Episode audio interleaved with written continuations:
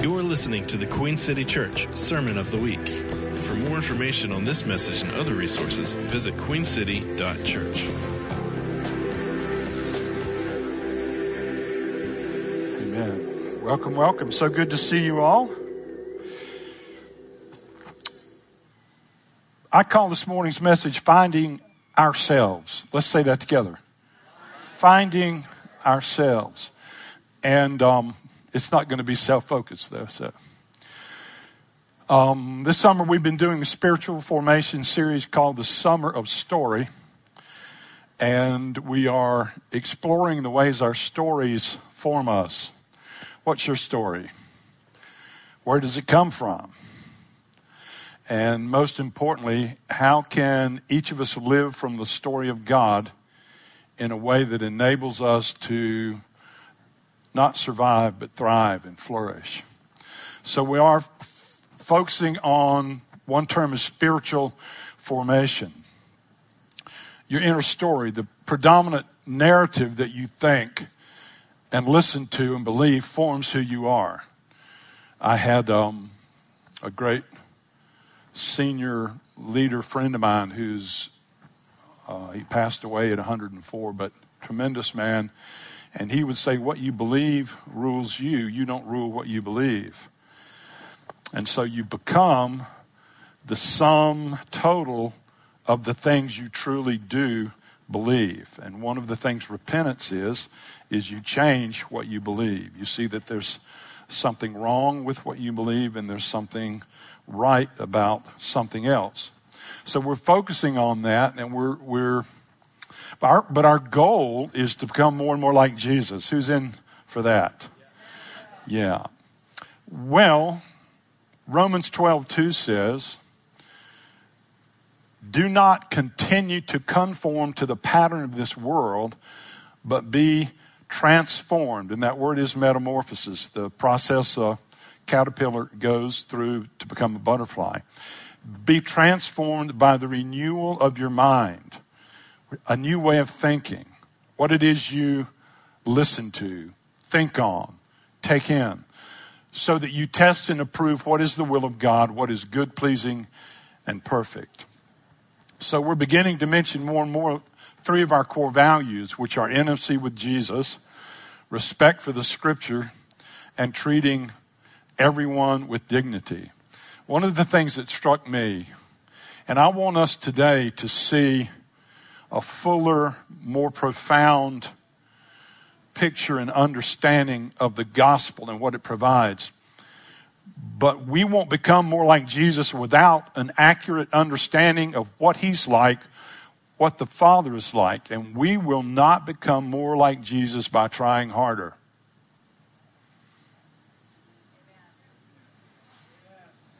It's by trusting Him and relying on His life that dwells within us. We used to have a song oh, so many years ago, it's already shaving and losing hair, but it was a long time back. We would sing, His life is my life. He's living in me. He's living in me. Uh, Jesus is living in me. And the New Testament re- reveals this that a very crucial part of Jesus' mission was to reveal an accurate and a more complete understanding of the nature of God than the Old Testament does. How many of you understand that? The Old Testament is not the place you go to get the most accurate and complete understanding, appreciation, knowledge about who God is, what He's like. Jesus came to reveal more accurately the Father. That was a critical part of His mission. He did that in at least two ways. Through the stories He told, they're called parables. This is the summer of story. We're going to be talking about different parables and by his actions. But he came to reveal the Father. John uh, 14, 6. Let me put this down. You probably don't need to hear what I'm thinking at every turn, but thank God. John 14, 6 through 11, Jesus identifies himself as being just like his Father. Verse 6 I'm the way, the truth, and the life. No one comes to the Father except through me. And a part of that is no one comes to an accurate perception of who the Father is and what He's like except through Jesus, what we know, what we see, what we hear about Him recorded in the New Testament. If you had known me, Jesus said, you would have known my Father also. He's talking to his disciples now. And from now on, you know him and have seen him. But one of them doesn't understand. Verse 8 Philip said, Lord, show us the Father, and it's sufficient for us. Jesus said to him, Have I been with you so long, and yet you have not known me, Philip? He who has seen me has seen the Father. So how can you say, Show us the Father? Okay, we also have something in Hebrews chapter 1, verses 1 through 3. So I'm going to buzz through a couple of these because I really want this to register with you. I believe it's on the overhead. Is it up there? Yes. God, who at various times in various ways spoke in time past to the fathers by the prophets, has in these last days spoken to us by what? Actually, his is not there what that literally says and what it means is, has in these last days spoken to us by Son.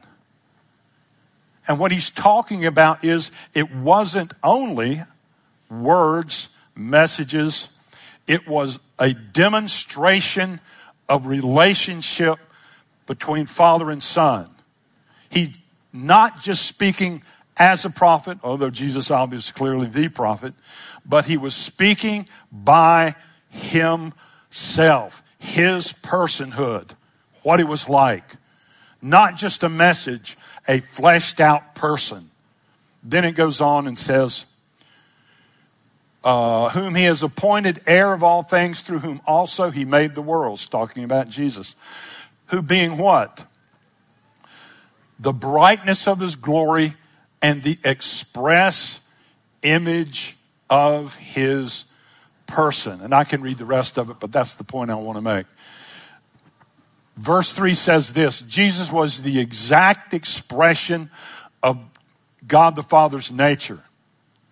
He was like him in every way. He was a perfect copy, if you want to put it that way, God's nature. The exact likeness of God's being.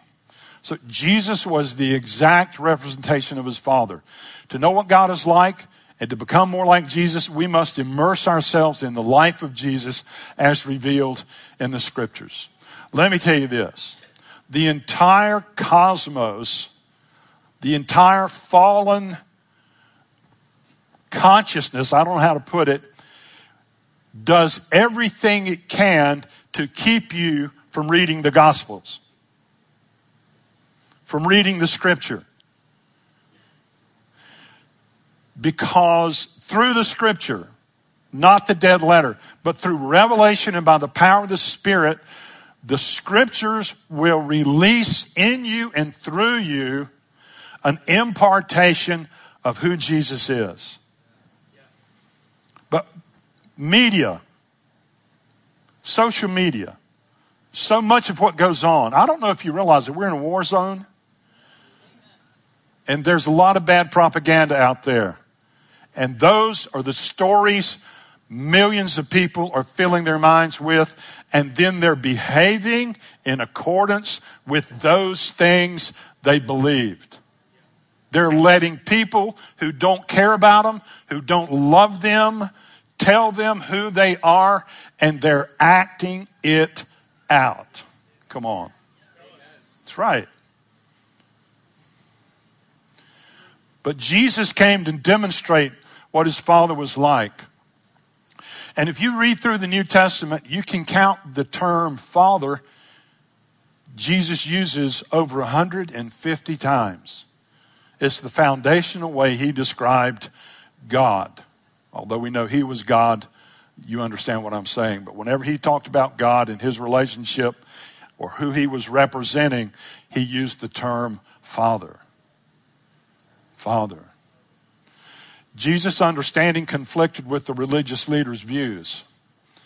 And through those leaders' authority and intimidation, they constantly imposed on people a very different idea who, of who God was. And they continually criticized Jesus' social activities. He must have had a confused social coordinator, but Jesus' social coordinator was the Holy Spirit. You got to be careful who you criticize. You know, there's a very strong warning in the script, scriptures of, of criticizing the Holy Spirit. It's so strong, I don't even understand it about what God will and won't forgive. That's another message. But this led to teaching moments, these situations that arose. And we have one recorded in Luke 15. Um, his conflict with the, the scribes and the Pharisees inspired Jesus uh, to tell one particular parable or story that had three parts that reveals his father's nature. You're all familiar with this. I'm sure you are, or you, or, or you may be anyway. I hope you are. If you're not, you need to go read Luke 15. We're going to read some of it today. But each part of one story, in three, each part focused on something lost that had been found. Part of it was a lost, one, one section was a lost lamb, one section was a lost coin, and the last one was a lost son. So, the context of the prodigal son we find in Luke 15. Um, I do have this if you want to read it as I read it. You don't have to read it out loud. I don't want to wear you out. I know many of you are self conscious. Uh, you would rather hear me than yourself. Come on. I refuse to try to be funny if it's not going to work.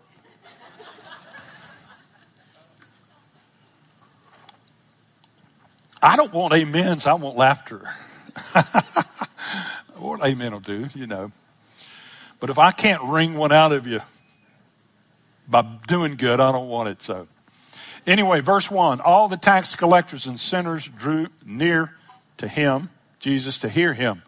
And the Pharisees and the scribes complained, saying, This man receives, welcomes sinners and eats with them.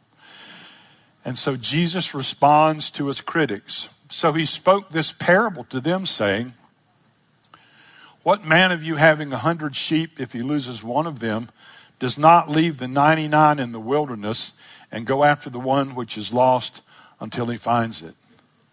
And when he's found it, he lays it on his shoulders, rejoicing. And when he comes home, he calls together his friends and neighbors, saying to them, Rejoice with me, for I have found my sheep which was lost. I say to you that likewise there will be more joy in heaven over one sinner who repents than over 99 just persons who need no repentance. And then Je- Jesus continues. Or what woman having 10 silver coins, if she loses one coin, does not light a lamp, sweep the house, and search carefully until she finds it? And when she's found it, she calls her friends and neighbors together, saying, Rejoice with me, for I have found the piece which I lost. And hear this once more.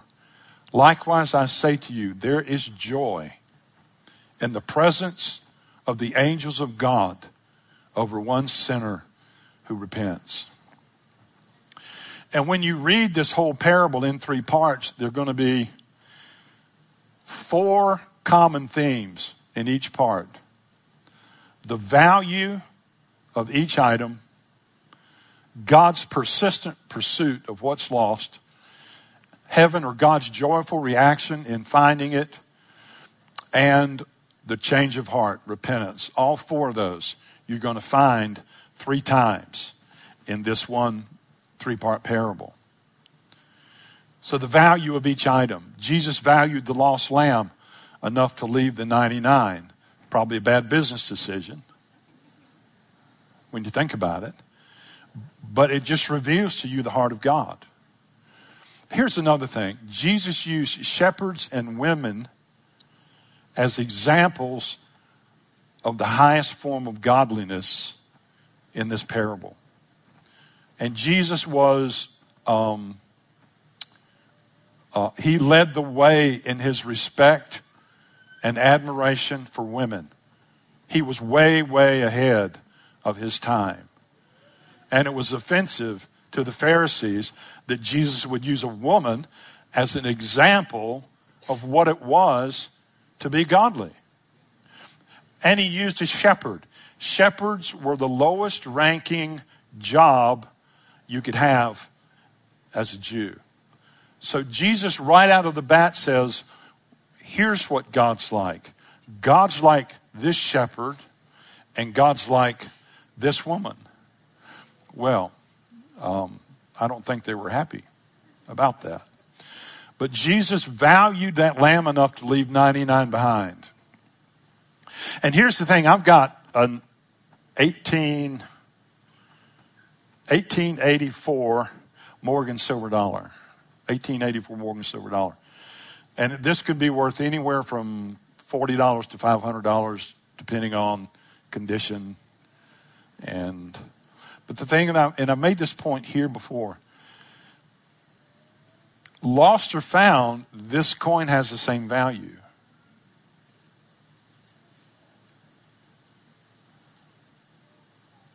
it didn't become valuable when it was found it was valuable you don't become valuable when you give your heart to Jesus, believe the gospel. You are valuable. You are. Honestly, the price Jesus paid didn't determine your value, it reflected your value. There's a difference. There's a difference. It, it didn't determine it, it reflected it, it revealed it, it uncovered it. It showed you something you didn't even believe about yourself. And that's what we're going to see in the gospel today. Um, Matthew 7 11. Jesus says, You being evil. Now, that's a great way to encourage people right off the bat. He says, You being evil, know how to give good gifts to their children. How much more? Say that with me. How much more your Father will give you good things to all those who ask Him? How much more? So you think you're better than God? Come on. We don't know how good He is. Our eyes have been blinded. Our sorrows, our heartaches, all that stuff. You're never going to get better because you can identify how heartbroken you've been. you may, it may, you can hear the story. You, you can feel, you know, you can identify with it.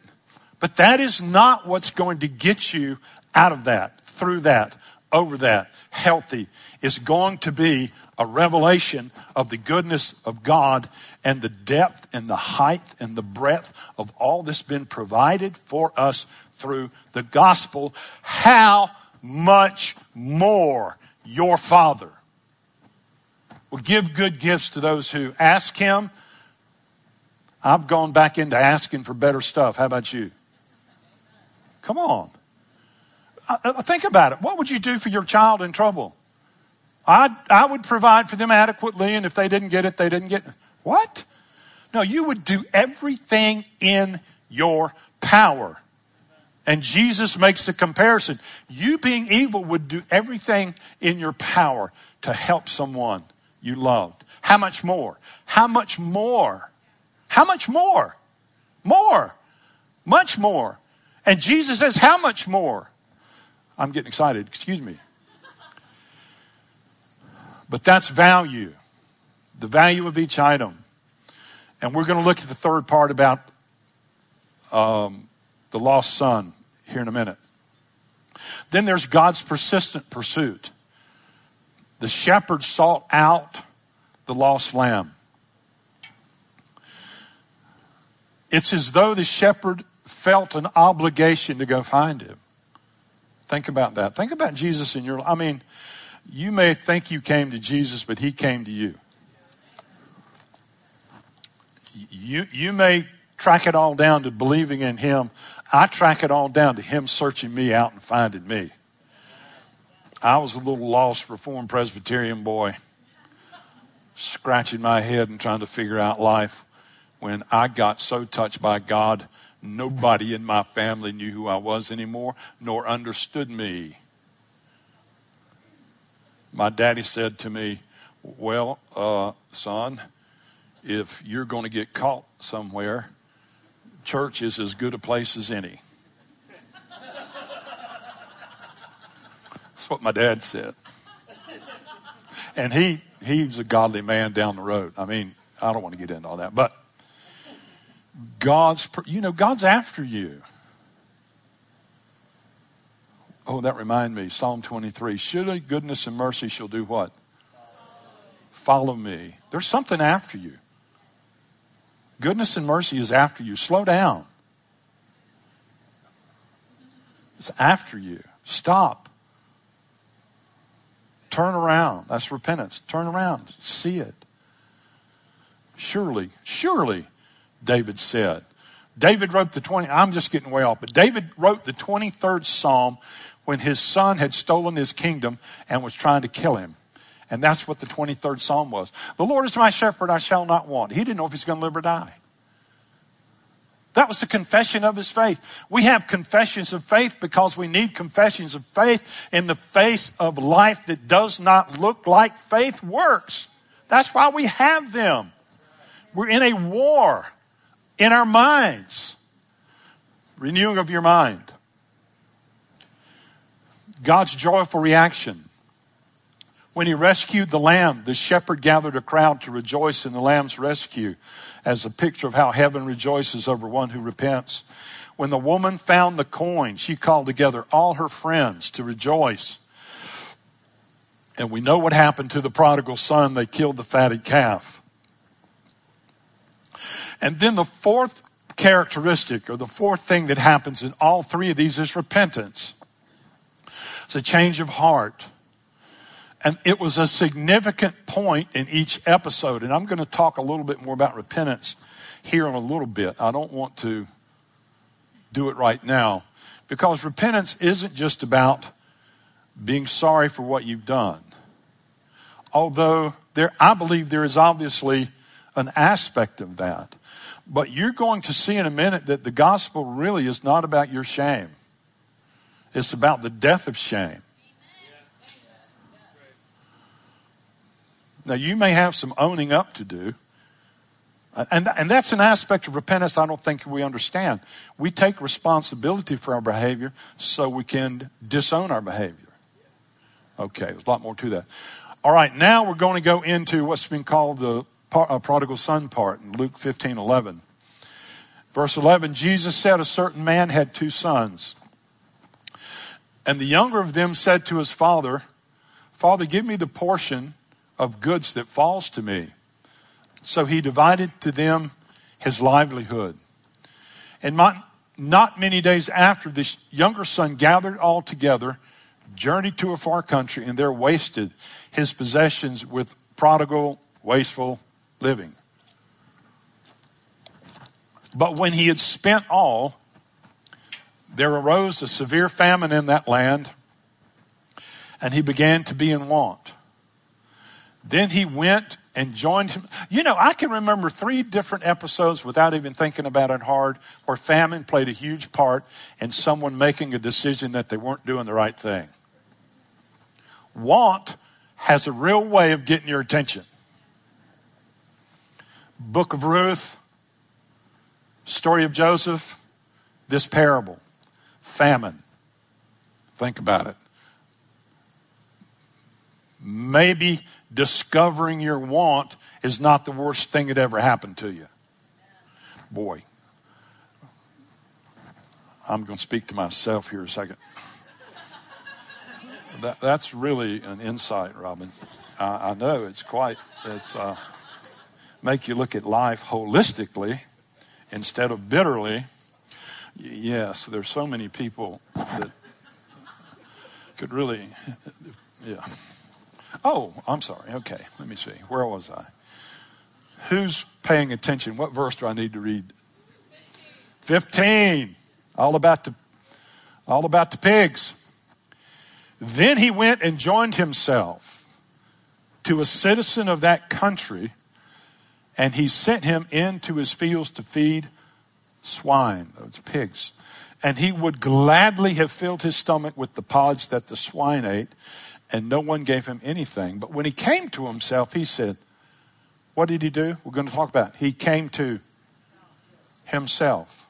So he was away from himself, and then he came back. He was away from himself, but then he what? Came to himself. I'm going to think about that in a minute. And he said, and pay, I want pay. I, thank you, Jesus. Pay attention here. He said something uh, faith oriented and positive to make this change. When he came to himself, he said, please say the word said. Said. You know, people have denounced the faith movement for name it and claim it. I'm going to tell you something. If you do not believe the right thing and in turn proclaim the right thing, you will not become the right person. You will not enter into the fullness of God. Now, you can't control God, you know. But the, listen, the Bible says what it says.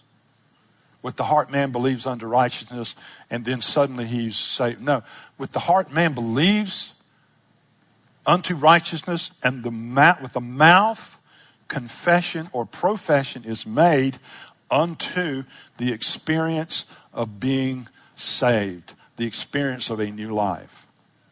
You can't quit condemning everybody that's been success, more successful than you and just get on with life. Oh, I'm sorry. Um, came to himself and said, How many of my father's hired servants have bread enough and to spare, and I perished with hunger? I will arise. Let's say that. I will arise. Picture of repentance. Go to my father and will say to him, Father, I have sinned against heaven and before you, and am no longer worthy to be called your son. Make me like one of your hired servants. He had his speech all planned. Verse 20, he arose and came to his father, but when he was still a great way off, his father saw him and had compassion, ran and fell on his neck and kissed him. And the son said to him, Father, I have sinned against heaven and in your sight, and am no longer worthy to be called your son. But the father said to his servants, Bring out the best robe, put it on him. Put a ring on his finger and sandals on his feet, and bring the fatted calf here and kill it. Let us eat and be merry. For this my son was what? Dead and is what? Alive again. He was lost and is found, and they begin to be merry. So, prodigal son. Prodigal means wastefully extravagant. But entire books have been written calling that story the story of the prodigal father the wasteful, extravagantly wasteful father. Because in the final analysis, he was the most extravagant of all in his love and devotion for his son. So, verse 12. Let me cover three, or four of these verses, and then I'm gonna. I'm just going to start shouting here in a minute. I can feel it coming. Verse 12 The younger of them, of the two brothers, said, Father, give me the portions of goods that falls to me. So he divided to them his livelihood. In the light of Middle East culture, it was a great offense for a son to ask his father for his inheritance. It would be equal to saying, Father, I wish you were already dead.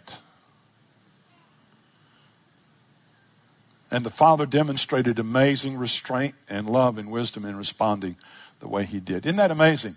His father knew that until the son proved to himself that the lifestyle he was choosing wasn't going to work, he wasn't going to be ready to come home. So he spent half of his resource. The Greek actually says there about the father, he gave them his life. That's what the Greek actually says when he gave his inheritance. Oh my goodness. My. Well, the son's father is a picture of God the Father who gave his son to provide a way for our return to him, to prove his love to us, demonstrate his love to us. Verse 13. Um, so the young son packed up his belongings, traveled off to see the world, wasted everything he had on bad living. Actually, his, later his brother would say he devoured his livelihood with prostitutes. Looking at verse 15 and 16, he went and joined himself to a citizen of that country. You know what? I've read it. He went to the fields to feed the swine, and he was so hungry, he would have eaten pig's food.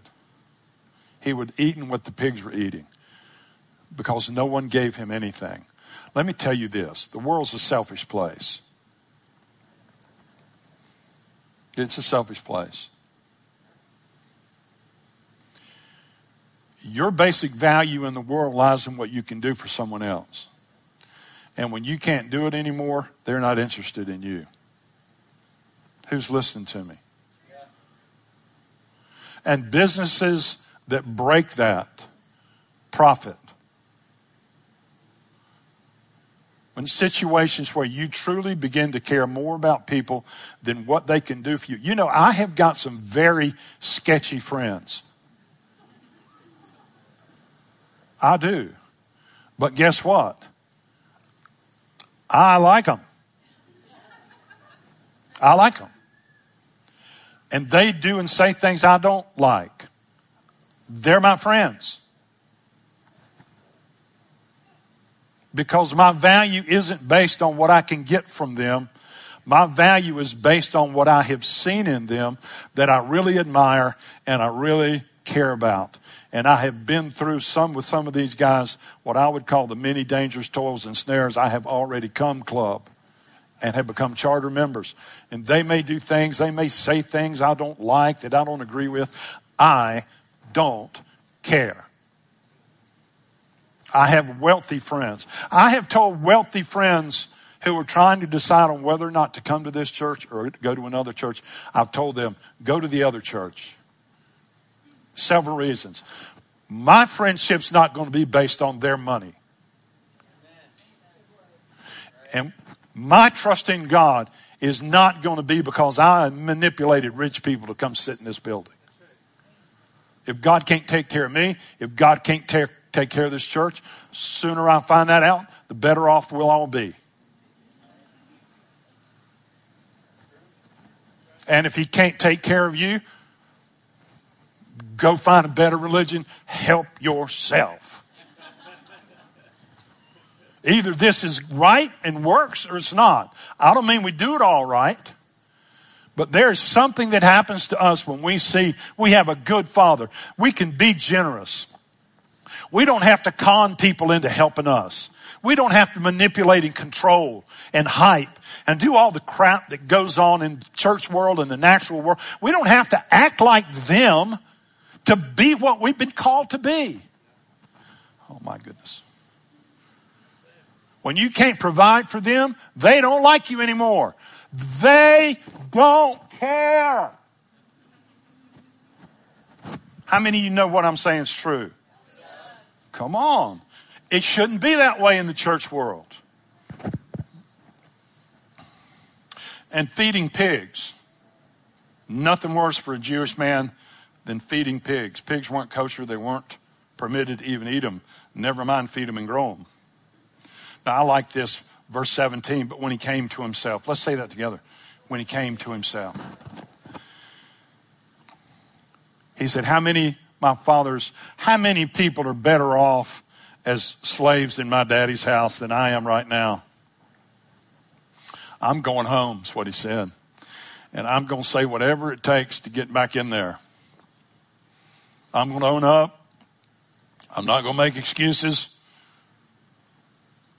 But I know I'm not worthy. That's what he thought.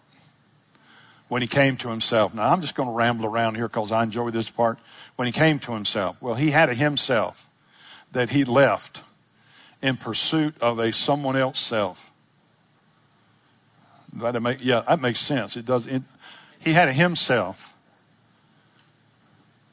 He came to himself. What, what does that mean? Well, he tried to become somebody he wasn't.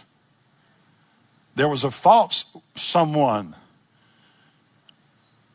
in there too. Could have been a someone other people thought he should be. Some have called it your false self. But if he came to himself, he came from somewhere back to the person God knew him to be.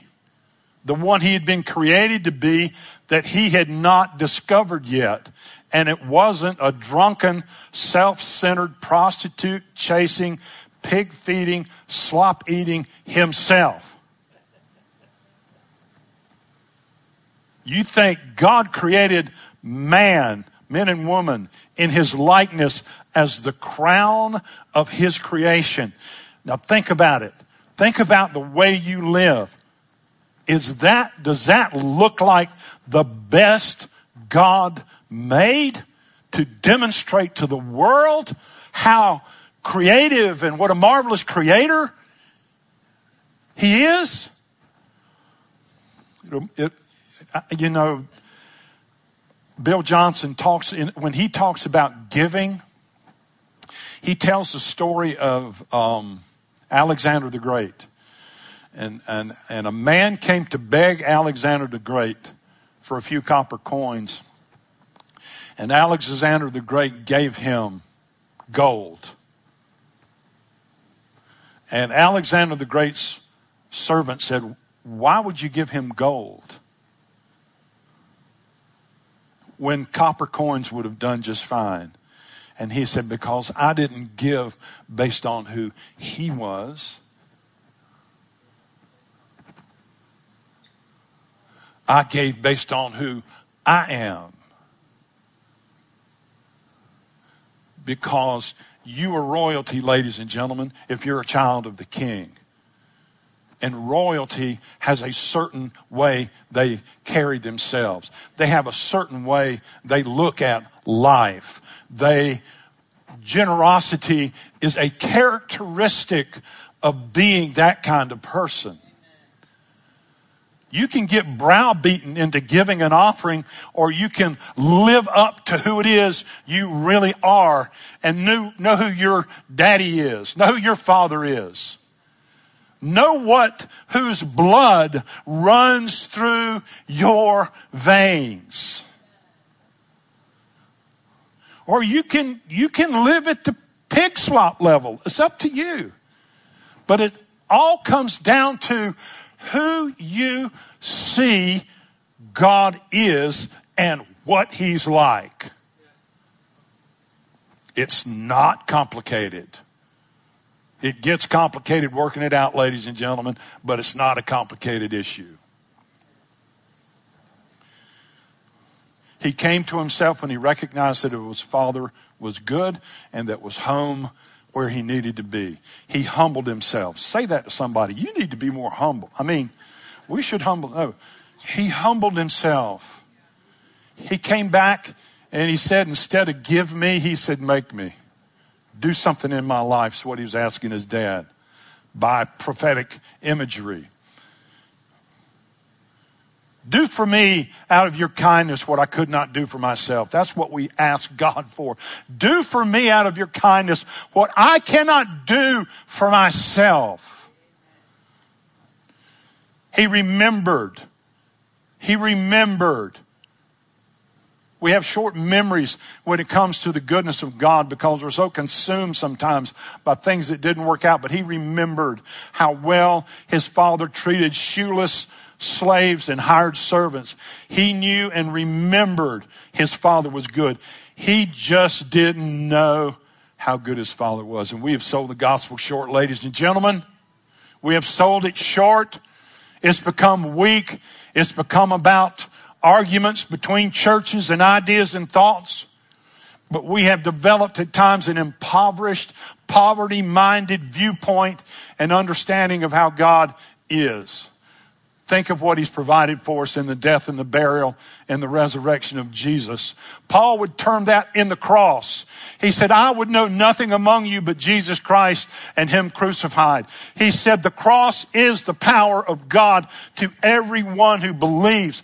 But you have got to know what you're believing when you're believing in the cross. As far as God's concerned, I don't know about you, but as far as he's concerned, when Jesus died, you died. Your shame died. Your guilt died. Your lack died. Every bit of it. That's what God believes. When Jesus was raised from the dead, as far as God's concerned, we were raised from the dead. We were given a new life. We were raised up into newness of life. That's what God believes. Don't know why we ought to agree. That's what God believes. That's what God thinks happened. That's what He's convinced of. I don't know why we ought to believe that. If only God thinks it's right. I don't know why it would matter to us if that's what God believes. We were delivered. We were transferred. We were translated from the kingdom of darkness into the kingdom of God, the kingdom of the Son of His love, the kingdom of His dear Son. We have been placed in, taken out of, and stuck in, unbeknownst to us, at the cross, the kingdom of Jesus. Paul affirms his faith, not just this idea, this reality. We've been translated from the oppression of a very, very dark kingdom into a kingdom of light a kingdom of blessing. Colossians 1.13. He has delivered us from the power of darkness. Guess what? You may be buffeted by all sort of things, but you've been delivered from the power of darkness. According to what God believes, according to what Paul understood the gospel, not shall be, have been. See, we're in a journey of discovery. That's what our whole Christian life's all about. Why, when we got saved, didn't God just kill us and take us to heaven? Because He wants to reveal in us the reality of what He did in Christ through us as a demonstration. He wants to take poor, pitiful people like you and I, imbue us, empower us, uh, in, in, enlighten us to show the principalities and powers, Paul says in another uh, uh, book of Ephesians, he wants to demonstrate to them those evil, demonic, rebellious hordes, the devil himself and Satan, he wants to embarrass and humiliate them through someone like you and I by so profoundly changing our lives through the death and the burial, crucifixion and resurrection of Christ Jesus because there is more in that than you can put into words. And it's been sold short He delivered us from the power of darkness, translated us into the kingdom of the Son of His love, in whom we have, what do we have? Redemption through His blood the forgiveness of sins. We were removed out of one kingdom, that of darkness. God put us into another one. Which one? The kingdom of the Son of His love, of His dear Son. Redeemed by the blood shed by Jesus for us a testimony of God's rich generation. He proved our value. What are you worth? Here's what you're worth to God everything. He rolled the dice. Do you know a son of God could probably have blown it? I don't know. He rolled the dice. He put it all down. He made one choice, one plan. No plan B, plan A. And Jesus was faithful to the end. And that's your value. What's your value? Jesus is your value. That's your value. I like this. We have escaped Huh, come on. We've escaped. We've escaped the clutches of evil and darkness. We've been translocated. We thought we were here when we were there. That's what happens when you come back to yourself. You realize who you are, where you are, what you have, whose you are. But we escaped. We were in darkness, but we're not anymore. You escaped. You broke out of prison. You burst out of one kingdom and you bolted headlong into another one and didn't even know it. You got away. You left suddenly, unimpeded. You cut and run. You evaded. You avoided. You eluded. You shook off the works of darkness. You absconded. God disentangled you from the evil one and set you in a whole new, marvelous kingdom in divine relationship with Jesus. And you didn't even know it happened. That's what I'm telling you. This is what Jesus did 2,000 years ago. We should be in the process of this great discovery. I am. I'm in it all over again. I'm looking all over again. Not by our works, but by the redemptive work of God in the person of Christ Jesus. Oh my goodness. All you guilt laden folk, whoever there is among us who feels that guilt or shame, I want to tell you this Jesus was raised from the dead to confirm to us our new innocence. The fact that Jesus was raised from the dead is a proclamation that you are now innocent of all charges. Colossians 2 13 and 14. Is that overhead? There you go. Verse 13 This realm of death describes our former state. For we were held in sin's grasp, but now we've been resurrected out of that realm of death, never to return. For we are forever alive and forgiven all our sins. Let's read verse 14 together out loud. And out loud means you're actually saying something. He canceled out every legal violation we had on our record, the old arrest warrant that stood to indict us. He erased it all. Our sins, our stained soul. He deleted it all and they cannot be retrieved. Everything we once were in Adam has been placed onto his cross and nailed permanently there as a public display of cancellation. That's the gospel. The challenge is to change our mind, have, have that reorient us. There is, um, yeah, I'm just going to, I think, close here with about verse 20. I've, I've got four more, more pages. I just can't, can't get to them. But in verse 20,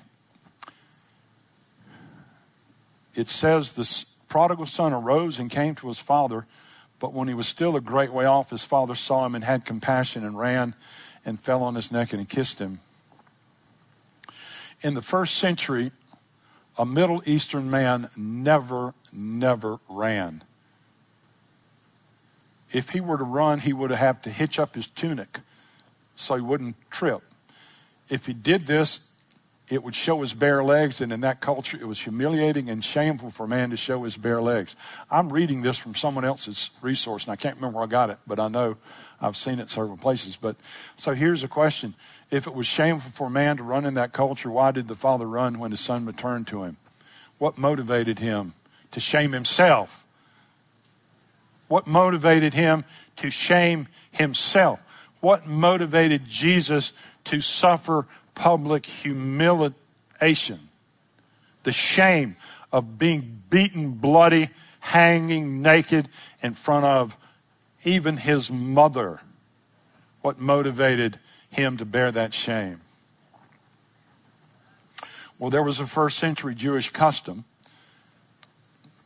Kenneth Bailey in The Cross and the Prodigal explains that if a Jewish son lost his inheritance among Gentiles and then returned home, the community would perform a ceremony called the kezazah.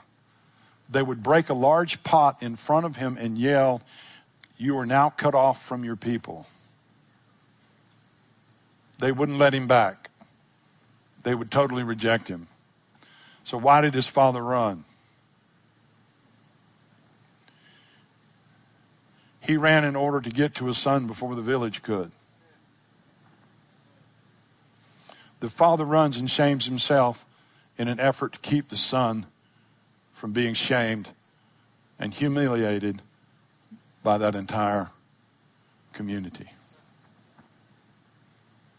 But instead, here's what his father did he gave him a robe, he gave him sandals, he gave him a ring, he gave him the fatted calf, and they celebrated. And there's a whole lot in that. I'm not going to get into it. It's another 20 minutes, maybe half hour, but let me just say this the fatted calf. How many of you have heard that term, the fatted calf? The fatted calf was a calf that they provided for a special person who was returning after a long, long trip away. It was a provision, a special provision, the fatted calf.